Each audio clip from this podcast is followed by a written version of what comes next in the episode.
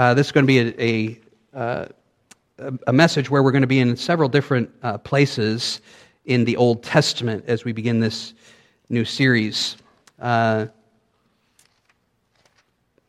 today's lesson is called an, The Author of History, and we'll be uh, flipping around to different places, so I hope you have nimble fingers this morning and can follow right along with us. Eventually, we're going to be studying together the story of Ezra and we have to lead into that. And this is kind of a lengthy message, so we didn't have singing, so you're ready to sit now. You haven't been in church for uh, two months, and you're ready to, to pay attention. Here's what A.W. Tozer says to start What comes into our minds when we think about God is the most important thing about us. So ask yourself this what does come into your mind when you think about God? What mental image, I'm not talking about picture, but what qualities tend to rise to the top about God as you think of Him? In fact, someone else, uh, actually, Tozer continues, that, that quote is pretty famous, but here's something he says right after that that the gravest question before the church is always God Himself. All of us tend by a secret law of the soul to move toward what we really think about God.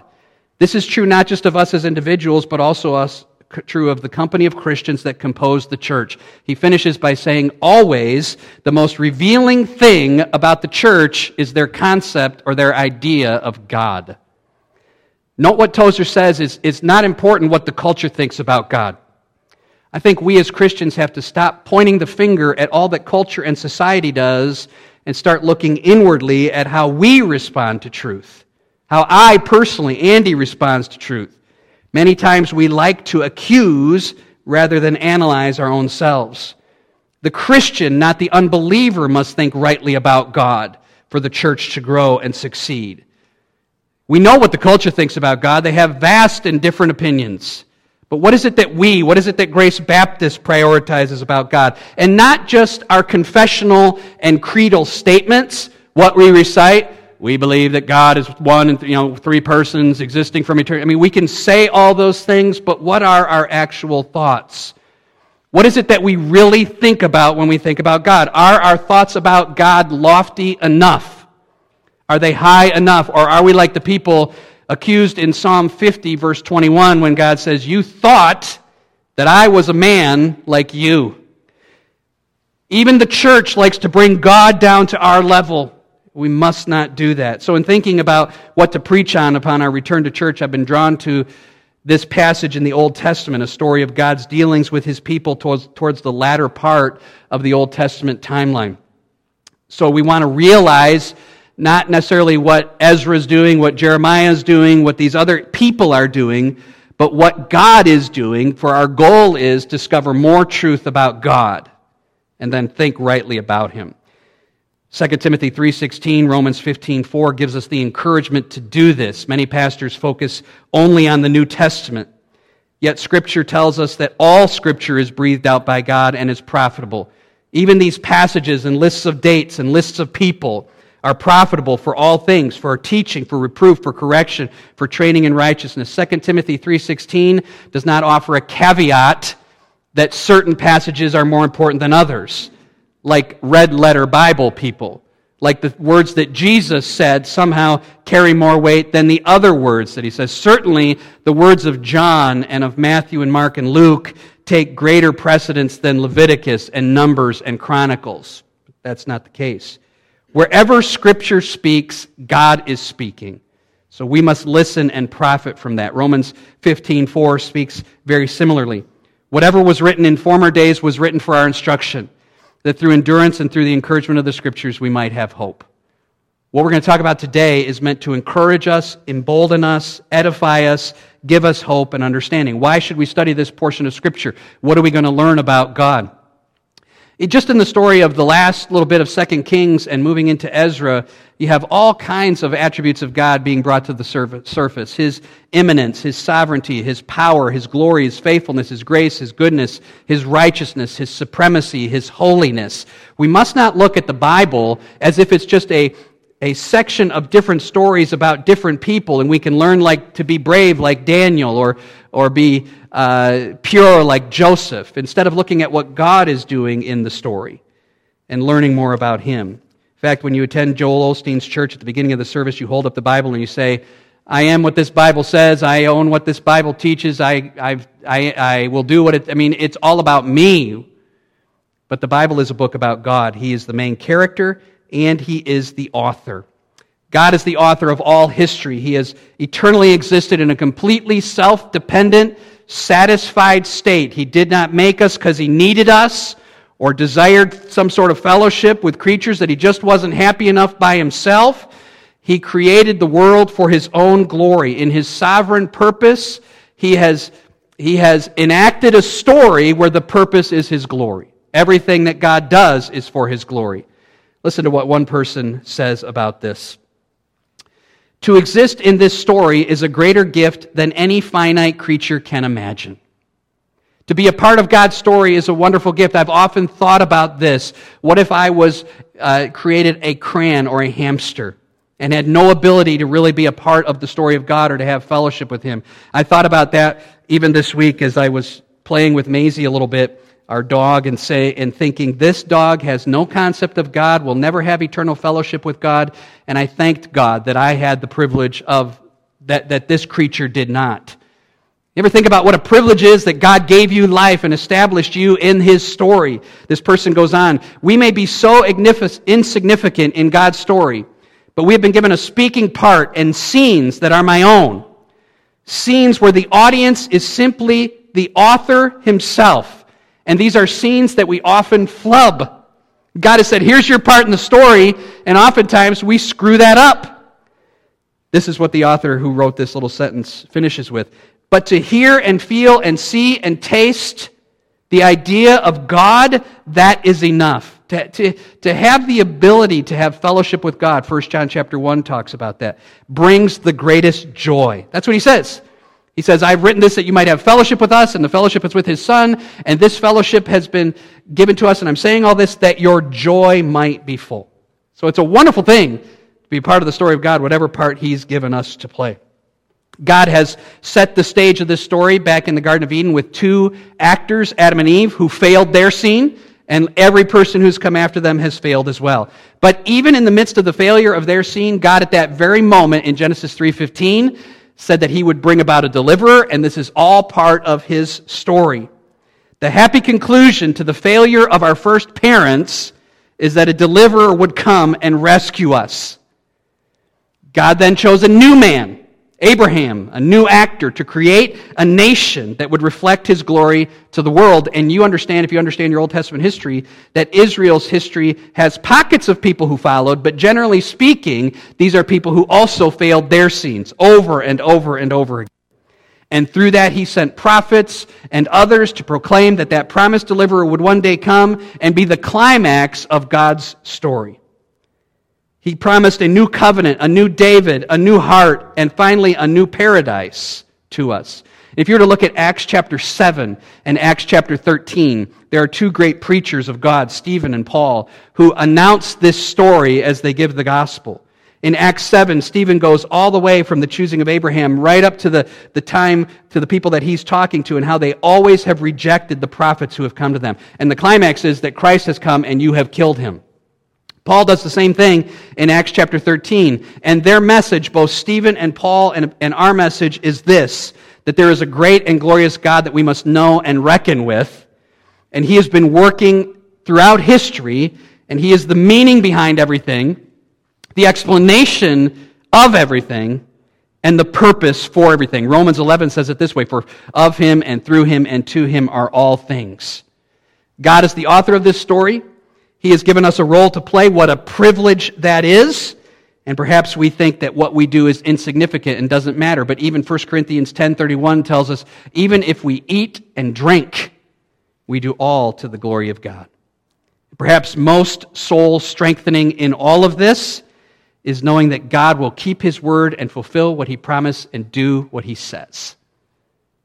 I hope that excites you. All right? I mean, it's just, it's just a thrilling beginning to what we want to talk about today that God has invited you and created you to be a part of his story, and you can fulfill a wonderful role in that. Now, let's look at 2 Kings. I want to pick it up here. Let's actually walk through God's story or the timeline of the story that he has laid out for us in His Word. And some of these things you'll understand, and it'll give us kind of a context for where we're coming to. In about 4000 BC, God created all things, and then 2,000 years later, after the era of the patriarchs, uh, God chose Abraham to be his chosen individual from which he would start a great nation. And the Abrahamic covenant in chapters 12 and 15 of Genesis outline exactly how God promises to do that. And that is just a an add-on to Genesis chapter 3 where God says, I'm going to send that promised deliverer to stamp out the snake's head and crush him. In 1440 or 46, around there, that is when God led his people out of uh, Egypt in the Exodus and brought them to the promised land, where in 1043 BC, God established Saul as the first king. This was a result of God's people wanting to be like the other nations around them, which is going to be a theme for the rest of their history. They want to be like all the other nations. Give us a king, and God grants them that request in the evil king Saul. That kingdom of Israel only lasted about a thousand or a hundred years when division came under the reign of King Solomon. This is when the nation of Israel, and forgive me for being dry and technical here, but it is going to give us a context. The, the nation split between the northern kingdom and the southern kingdom. Northern kingdom was Israel, and the southern kingdom was Judah. In uh, 721 BC, this is when the nation of Assyria came in and conquered the northern kingdom of Israel. So all that's left at that period in 721 BC is the nation of Judah in the south. And, and they had some godly kings. The north had, had, I don't know that they had any godly kings. My study was primarily in Judah, and I, I, I don't think there might have been one godly king in the north. Just a series of ungodly kings until God finally brought the punishment from the nation of Assyria. Now, when after that happened, we have this. Let's see if I can get it all up here. We have these three waves of uh, invasion from the nation of Babylon and King Nebuchadnezzar. Some of these names will be a little bit more familiar. In 605, that should say 597, 605, 597, and 586. Those three times is when Nebuchadnezzar sent his armies in and began and initially in the first wave, and then the second wave, and finally in the third wave in 586 is when the nation of Judah was just ultimately destroyed. The, the, uh, the ark was taken, the temple was burned, just a total destruction. Okay? Um, so that happened in three different waves. I'm going to walk you through that. And then in 539, King Cyrus of Persia conquers Babylon. And at that point, he decides to let all people, not just the Jews, go back to their nations and establish their religion.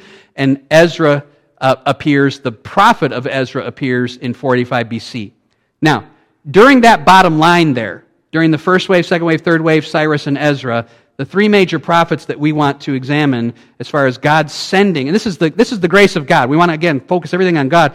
The grace of God is that even through the rebellion of his people, God always had prophets there speaking his word, sharing what God expected and desired. And those are the three primary uh, prophets that dealt with the nation of Judah at that time. So we want to begin today by looking at the end of this reign in the southern kingdom. Okay, so we're already past the northern kingdom. Our study is going to begin um, down, in the, down in the second line, where the first, not even just prior to the first wave of invasion, with the last five kings of the southern kingdom of Judah.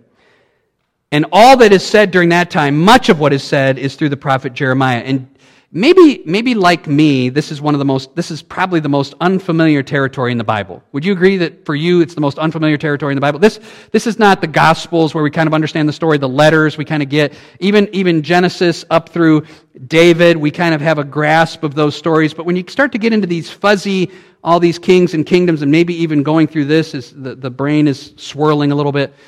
But, uh, Part of the reason it's difficult is because you have the history books in the Bible, and then you have the prophetical books, and you kind of don't understand, well, where do these prophets fit into the history books? And if you look at a chronological Bible, it's really helpful because they insert all those things. One of the real difficult things is that as Jeremiah is the main prophet on this bottom line, the book of Jeremiah is not even in chronological order. If you read Jeremiah chapter 1 up to what is it, chapter 56, 57, somewhere in there, if you read that in order, you're not reading a history. Jeremiah, I mean, in fact, like chapter 24, 25, 26, there's 11 year difference, and 26 is actually the first. It's, so it's, you understand the confusion that can happen. Most of us, we read a story and we read front to back, and that's the story. Jeremiah is not so. So it's a fun and exciting challenge to try to figure out when in history God is saying certain things to his people and for what purpose. Jeremiah's primary message is this. If you've been confused so far, Jeremiah's primary message is this to the southern kingdom God is rebuking you for your unfaithfulness. God is rebuking you for your unfaithfulness. The book of Jeremiah includes charges against other nations, but is primarily a rebuke to the nation of Judah, which has rejected God and lived in unfaithfulness. God is bringing a charge against his people. What is it that he was angry about? We won't turn to all these passages in Jeremiah, but just to give you an understanding. He was angry because his people were placing confidence in the wrong people. They were trusting in Egypt. They wanted Egypt to come and rescue them during this time in that second line there when Nebuchadnezzar was coming down. They actually turned to Egypt for help instead of turning to God. Jeremiah 2, 36 and 37 uh, express that. Jeremiah 17, 5 to 8 goes with that too. Listen, cursed is the man who trusts in man and makes flesh his strength, whose heart turns away from the Lord. This is one of the rebukes God is saying through Jeremiah. You people are trusting in a human solution for a, for a human problem when the only solution is, is me. So stop turning to yourself and to man to solve the problem. And if we put it in our context, we have serious problems going on. A human solution is not going to solve this problem. Only the gospel is going to solve this problem. He's mad, he's angry with them for that. He's also angry with them for putting their confidence in other things instead of God. This kind of goes along with it. He says, uh, this is familiar to us in Jeremiah chapter 9 when he says, The Lord says, Do not let the wise man boast in his wisdom, or the mighty man boast in his strength. Let not the rich man boast in his riches, but let him boast who boasts, boasts in this, that he understands and knows me, that, the, that I am the Lord who practices steadfast love, justice, and righteousness in the earth. For in these things I delight. So these first initial problems that God has is you're not only having confidence in the wrong people, you're actually putting your confidence in the wrong things. Stop boasting in your wealth, riches, smarts. I mean, think about America. Oh, we've got the people to solve this problem. We've got the scientists. We've got the lawyers. We've got the politicians. All those things are nothing. We, the only boast we have is in God, that we know Him. This is what God delights in, striving after knowledge of Him. And in this study in Ezra, we're going to learn much about Him. Another problem that God had was their idolatry. We're going to talk about that in a little bit. The worship of idols in Jeremiah 10, which we'll come to. Jeremiah 5 is their uh, adulterous relationships. Jeremiah 7, their injustice by oppressing aliens and orphans and widows. Jeremiah 9, they were lying slanderers. Jeremiah 17, they broke the Sabbath. And above all things, Jeremiah 7 and Jeremiah 9 says, In all of this, they were hypocrites. They claimed to be doing righteous things when in actuality their hearts were far from God. God is angry with his people, yet how guilty we have also been of those very same offenses. We cry out to God for forgiveness and mercy and read this blessed verse in 2 Timothy 2:13. If we are faithless, he remains faithful. So we're going to walk through the last days of the southern kingdom, that bottom line there. And in the middle of that walking through, we're going to bring up a couple of Jeremiah's prophecies. And the goal is not just to understand history of the Old Testament, but to see God at work in his story, revealing himself to us. Okay? So we're going to go, we're going to walk backwards the last five kings of the southern kingdom. Fifth to last is Josiah. We're a little familiar with him. He's the fifth to last king in the southern kingdom. He reigned in 640 BC for a period of 31 years. His story is told in 2 Kings 22 and 23. Now, most of us are familiar with Josiah primarily because of Sunday school when the priest Hilkiah finds the book of the law which has been lost. Everybody remember that story? You look a little bit dazed. I, I, I, hope that's not because I'm not making sense, but uh, in, in 2 Kings, they find this book of the law. Josiah tears his robe and clothes because he realizes how far they've been from obeying the law, and he sets up these reforms. But these reforms were only outward, they did not change the heart of the people.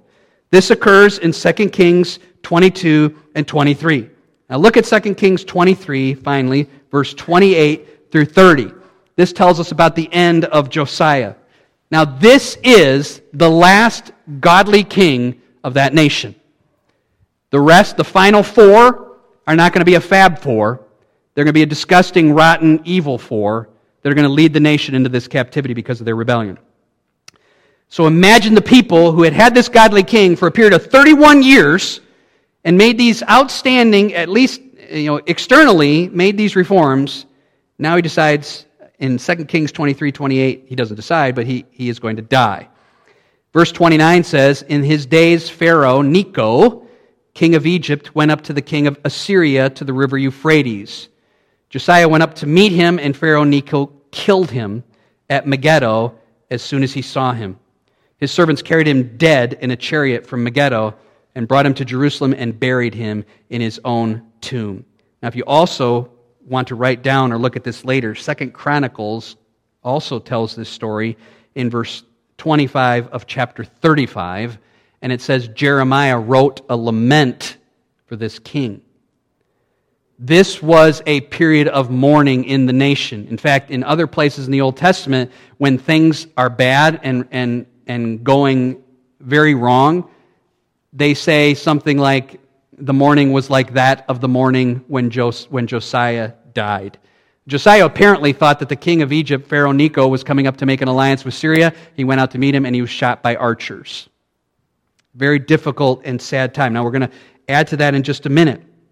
Taking over after that is Jehoahaz. That's not his picture. He only reigned three months, so we don't really need to discuss him very much. But that's Jehoiakim. So we're down to four and three now. And those are the years they reigned and the period of time they reigned. Jehoahaz is only marked by this statement in Scripture that he did evil in the sight of the Lord. How would you like that to be your epitaph in Scripture? He was imprisoned by that same Pharaoh Necho, brought to Egypt, and he died.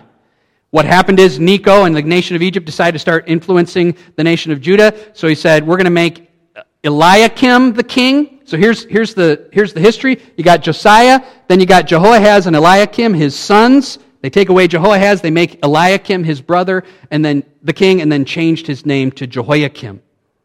Jehoiakim then was taxed by Pharaoh Necho said, uh, You're going to start paying us. And in 2 Kings 23, verse 33 to 35, you have it open and can read it. He decided to tax this, the people, in order to pay the tribute to Necho. Think about this. Think about what a terrible and tragic time this is. 31 years, you have this godly king Josiah. Any of the righteous remnant in Judah would say, Praise God, there is a godly king on the throne, right? That's what we would say. Uh, imagine if a believer was elected president and what remained president for 31 years. There would be people in the country that would have never known what it was like with an ungodly leader. Now, that godly leader dies, and this vast mourning takes place in the nation. And immediately his sons, who are evil, which is a story for another time, how a godly king could raise evil sons, they take over, and evil, evil immediately comes upon the people through Egypt and now through this taxation. So your godly king's gone, and you're being heavily taxed in order to pay Egypt that they might not come back and attack you again. This is a terrible and tragic time where the people were burdened, they were led by a wicked king, and God's judgment, which had been predicted on his unfaithful people, was beginning. God said, I'm angry with you for your unfaithfulness.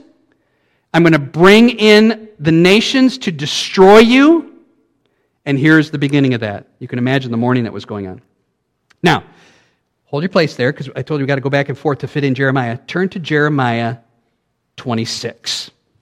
This is what I'll call interlude number one. Okay? I'm going to intersperse the prophecies of Jeremiah in the history. So, what I just explained to you, Jeremiah 26 fits right at that very moment. Does everybody understand? Just help me so you know I understand. Okay. So, Josiah's dead, heavy taxes. The, the, it's like the beginning of birth pains, so to speak, like the Bible says, about the beginning of tribulation. And now Jeremiah has a word from God to those people. Put yourself in that position. Jeremiah has a word from God. We say, oh, great, a word from God. In this terrible time, let's hear it. We got to read a lot of it. Jeremiah 26. In the beginning of the reign of Jehoiakim. So now you understand the history, and now you can read this and follow along with me. In the beginning of the reign of Jehoiakim, this is God, last king number three, the son of Josiah, this word came from the Lord. Praise God, a word from the Lord. Thus says the Lord Stand in the court of the Lord's house and speak to all the cities of Judah that come to worship in the house of the Lord all the words that I command you to speak to them. Do not hold back a word. This is God to Jeremiah. Go in, go in there and let him have it, Jeremiah. It may be they will listen and every one turn from his evil way. Then I may relent of the disaster that I intend to do to them because of their evil deeds. You shall say to them, here's the message. So, so he's saying, Jeremiah, go in there and give it to them. Maybe they'll repent. Here's what, here's what I want you to say. Thus says the Lord, if you will not listen to me, to walk in my law that I have set before you, and to listen to the words of my servants the prophets, whom I sent to you urgently, though you have not listened, then I will make this house like Shiloh, and I will make this city a curse for all the nations of the earth The priests and the prophets and all the people heard Jeremiah speaking these words in the house of the Lord. Now, don't look. What are they going to, how are they going to respond?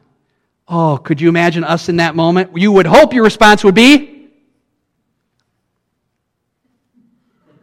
you would hope your response would be what? Yes, Lord, we will do that. We will obey. We will repent. We will turn because we don't want that judgment coming upon us. Instead, when Jeremiah, verse 8, had finished speaking all that the Lord had commanded him to speak, the priests and the prophets and all the people laid hold of him, saying, You shall die.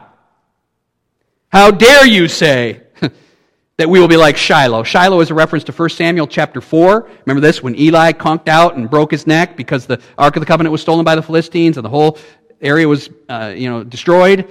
How dare you say this is a moment like that? Now, Jeremiah was spared. We're not going to read the rest of it. It goes up to verse 19. But Jeremiah was spared. Just look at verse number uh, 13. This is a reiteration of the message. So, therefore, mend your ways and your deeds and obey the voice of the Lord your God. And the Lord will relent of the disaster he has pronounced against you. What a, what a beautiful message that is. And it really teaches us something about God. And that's the point. Okay, the point is not to say, oh, now I can figure out all the history. The point is to say, what am I learning about God in this moment? Okay, what do we learn about God? First, God is hopeful. God is hopeful that his people would repent. In verse number three, these words are from God's own voice. It may be they will listen. Think of the hopefulness in God there. It may be that they will listen. Now, God, of course, is omniscient and knows all things, but He's expressing to us in a way that we can understand His heart for people. It may be that they will repent. He's hopeful. I want to tie that into what he also said. He sent the prophets to them how? Remember that word? He sent to them urgently. There's an eagerness in God to, uh, to see his people repent. He desires that, verse 3 and verse 13. This is what God is hopeful for. He is hopeful that evil people would repent. Think about this. He is giving them the chance to avoid the judgment that he is prescribing to them. If you will only do this, if you will listen to the words of the prophet and respond, I will relent of that judgment that I have predicted. But, last thing we learn about God from this interlude, I will bring down the hammer if you don't repent. This is not like, well, boys will be boys and I'm going to allow it to go on. The opportunity is there. I am eager and hopeful that you will repent, my dear people. In fact, we're going to see it later, but I'll mention it right now. God oftentimes refers to the nation of Israel as his inheritance, his treasure. And so he refers to them later in a different passage like that. He is eager that they would respond so that he could relent of his judgment. But the reality is the judgment will come without repentance. Now, this is something wonderful to learn about God. This is his, we know he's the same. This is still his demeanor towards his creation today. This is still his heart towards his people. God today is offering a chance for people to repent and obey his ways. 100%. And he's saying to them, My heart is that I'm hopeful and eager that you'll do that. 2 Peter 3 9. God is not willing that any should perish, but he desires that all should come to repentance. Acts 3:19, the message that Peter gives, repent therefore and be converted that times of refreshing may come for the Lord and that your sins might be blotted out. This is God's position towards the rebels that he has made. He is an eager, compassionate God. He is he is ready to forgive. Micah 7 18. Who is a pardoning God like you? 1 John 1 9. He is faithful and just to forgive us our sins. But the reality of it is, if we don't re- repent and respond in the right way, He will bring His judgment down upon us.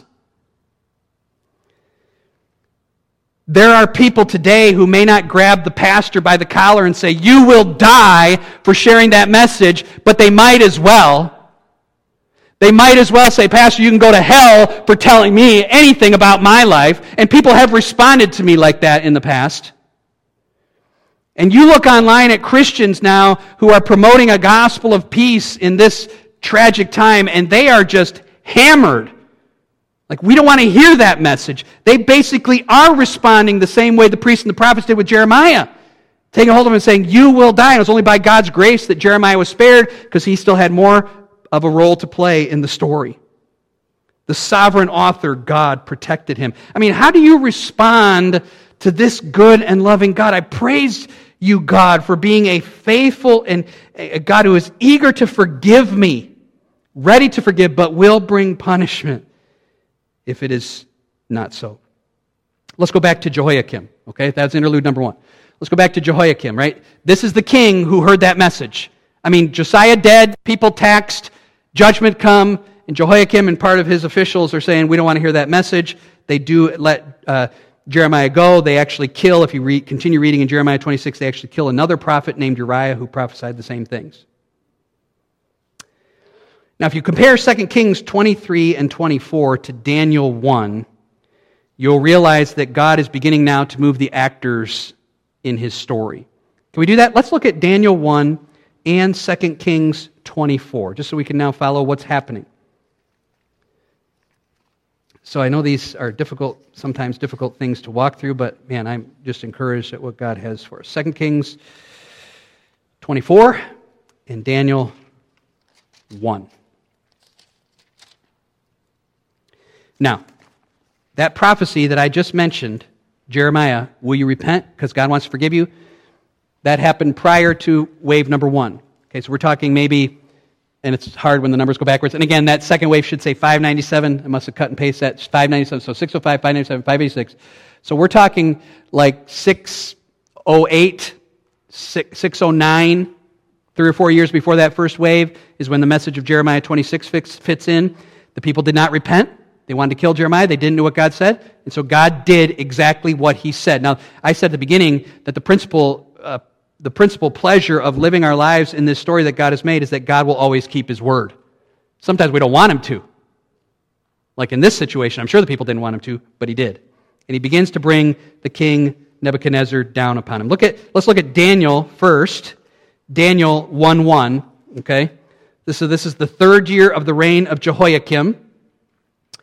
So he's going to reign for 11 years, but in his third year, Nebuchadnezzar, king of Babylon, came to Jerusalem and besieged it. Now hold on right there. The Lord gave, well, the Lord gave Jehoiakim, king of Judah, in his hand and took some of the vessels. This is, this is um, wave number one. This is the first time. Jehoiakim is going to still be allowed to be king. Look at 2 Kings 24. He's still going to be allowed to be king, but under different circumstances. 2 Kings 24, verse 1. In the days of Nebuchadnezzar, king of Babylon, came up, and Jehoiakim became his servant for three years. Then he turned and rebelled against him, and the Lord sent some more people, um, et cetera, et cetera. Now, here's what's happening. In this first wave, Nebuchadnezzar comes down and says, Jehoiakim, uh, you're going to be a vassal king. In other words, you're going to be king in name only, but you're going to owe your allegiance to me, Nebuchadnezzar, and we're going to put a tax on you too, which they did. And he paid it for three years, he said, until he finally rebelled. It was during this first wave that Daniel and those friends were taken to Nebuchadnezzar. And that, that story in Daniel about the vegetables and the, and the fiery furnace, that all occurs right here in this time frame. Uh, but this is the first wave of his attacks, and for three years, Jehoiakim is going to begin to pay this tribute. Now, three times Nebuchadnezzar would come 605, 597, 586. Now, we're going to look at what Jeremiah has to say now between 605 and 597, and then we're going to wrap this up. So go to Jeremiah chapter 12 now two more interludes. Okay, we're going to have interlude number two and then interlude number three. Okay? I wish we could cover the whole history and get to Ezra today, but there's way too much because I want to lay the groundwork for what Ezra would have to deal with when he came and brought the people back to Jerusalem. Okay? So you understand in, in our timeline, if we I should have went back to the timeline here real quick. Let me go back. Um, Jeremiah 26, the message of repentance, comes before that first wave. Now I'm going to show you two of the chapters. There's about five of Jeremiah's chapters that occurred between those eight years of uh, that between first wave and second wave. Jeremiah chapter 12, interlude number two.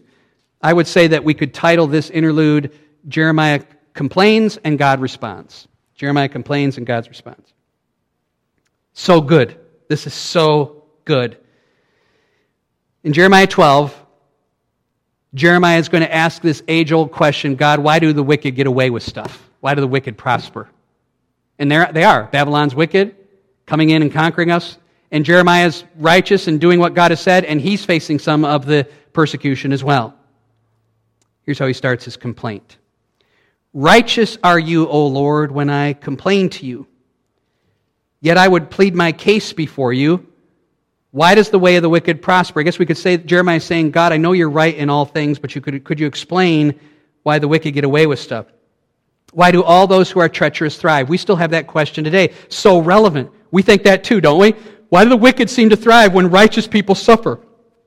Here's what he says You plant them, talking about wicked, you plant them and they take root and they grow and they produce fruit.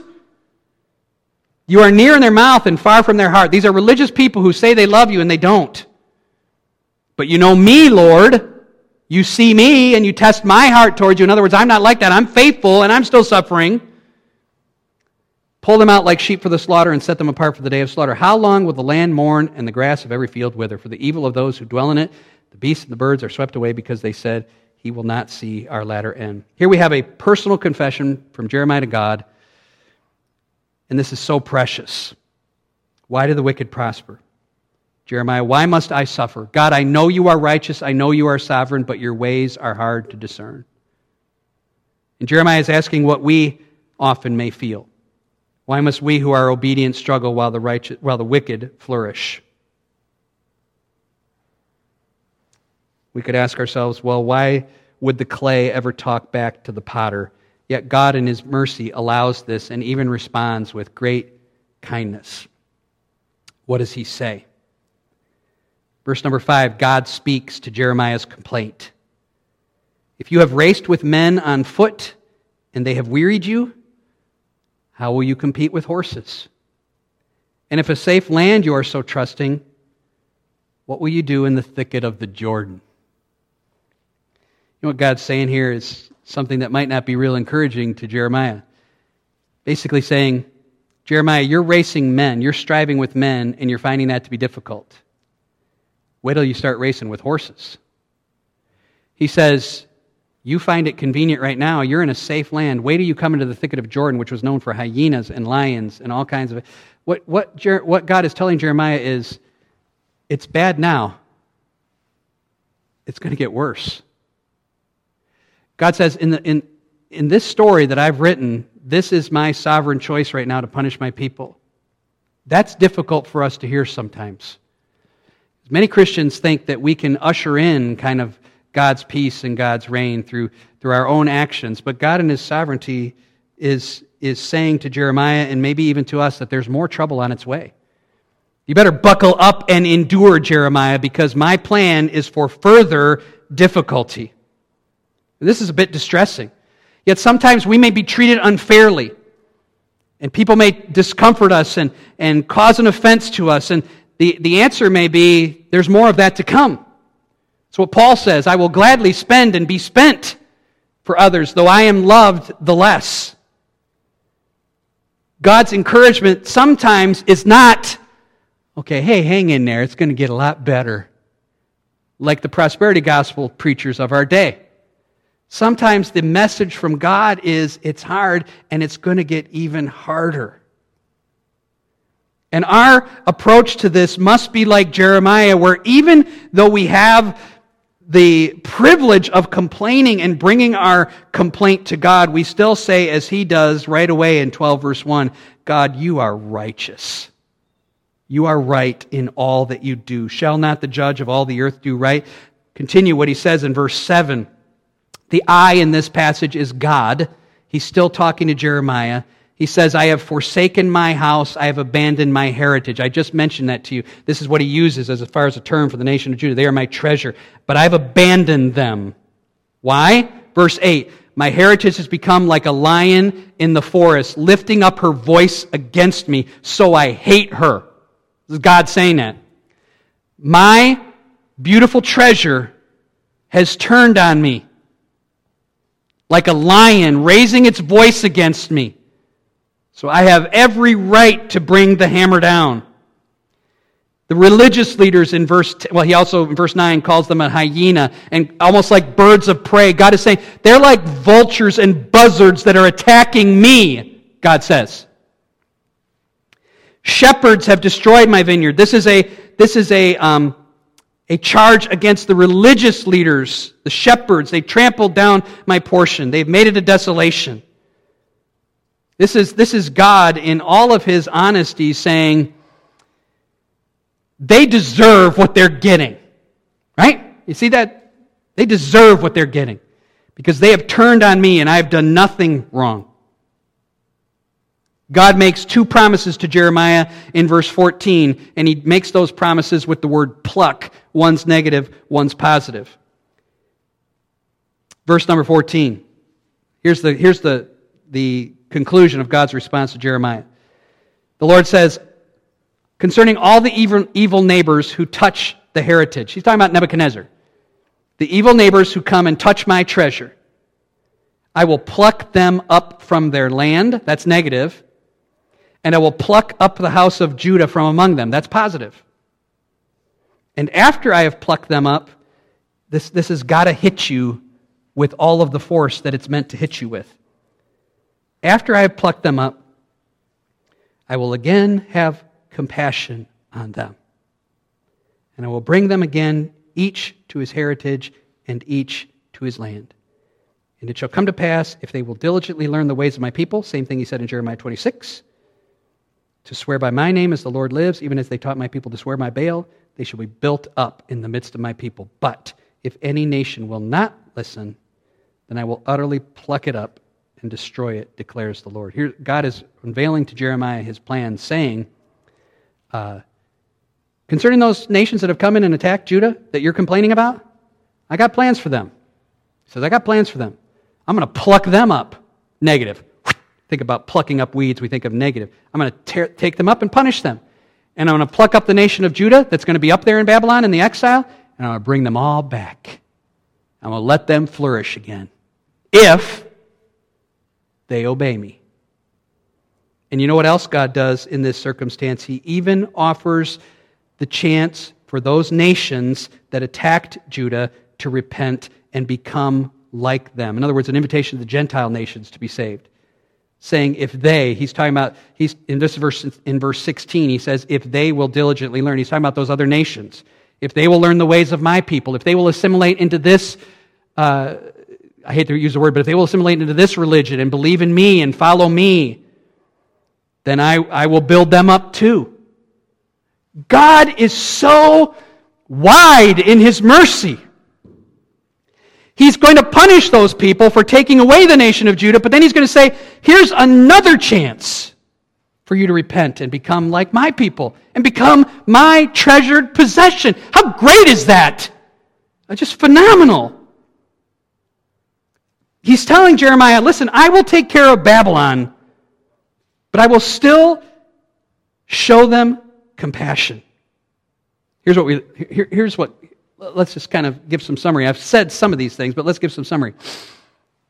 We learn that God is righteous, that He is right in all that He does. I, I mentioned that. We don't have to say it again. But God does not forget. You know, Jeremiah in this complaint, usually complaint is when we think God has forgotten. You think about Isaiah 40, uh, verse 27 to 30, where uh, the nation says, Why has my God, God doesn't see what's going on? Have you not heard? God, God, God, aren't you caring for me? Have you forgotten? And God did not forget Jeremiah. God is using Jeremiah in the story just like he said he would. In fact, if you look at Jeremiah 1:10, he says, "I'm going to use you." He uses the word pluck. I'm going to use you to pluck up the nation. Now he's saying here in Jeremiah 12, Jeremiah, I'm using you in the story exactly the way I predicted I would use you. I'm not actually forgetting you. I'm remembering you and bringing about the purposes that I want through you. So be encouraged, Jeremiah, that even though you're going to preach and weep and no one's going to respond, you're going to be thrown in the mire, you're going to be taken to Egypt, your life is going to be void of any godly response to your preaching. God says, I got this, and I'm using you in this part of the story the way I want because I am the author and you are the character.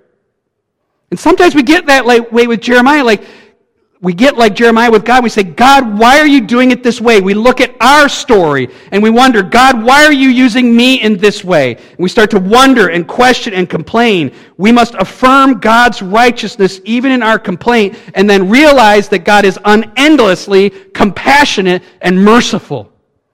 I mean, even when people don't respond, that does not change the character of God.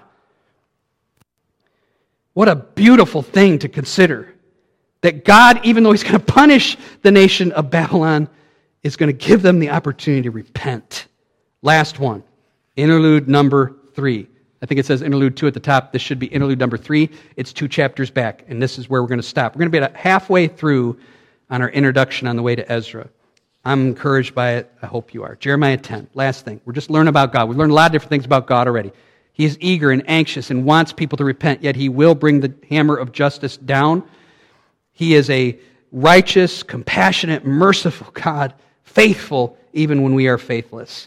And this is the ultimate. This is again during that between that first and second wave where uh, the people are beginning to uh, see God's judgment come. So here's Jeremiah 10. We got we got to read this. So if if I if I titled the other uh, interlude number two, uh, Jeremiah complains and God responds. Responds. This is the one true God, the one true God. And let's read the whole thing. This is encouraging. Uh, this is what I was studying, Linda, with you when, when we were texting on Friday. This is so good. Hear the word of the Lord that He speaks to you. Again, these people are troubled, and here God has given them another message. The first one was personally just for Jeremiah, this one is for the whole nation. Learn not the ways of the nations, nor be dismayed at the signs of the heavens, because the nations are dismayed at them. The customs of the people are vanity. A tree from the forest is cut down and worked with an axe by the hands of a craftsman. They decorate it with silver and gold.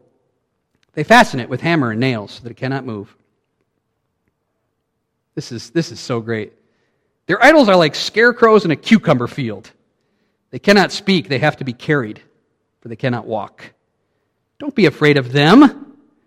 They cannot do evil, neither is it, neither is it in them to do good. There is none like you, O Lord. You are great and your name is great in might. Who would not fear you, O King of the nations? For this is your due. For among all the wise ones of the nations, and in all their kingdoms, there is none like you. They are both stupid and foolish. The instructions, instruction of idols is but wood. Beaten silver is brought from Tarshish, and gold from Uphaz. They are the work of the craftsman in the hands of the goldsmith. Their clothing is violet and purple. They are the work of skilled men. But the Lord is the true God. He is the living God and the everlasting King. At his wrath, the earth quakes, and his nations cannot endure his indignation.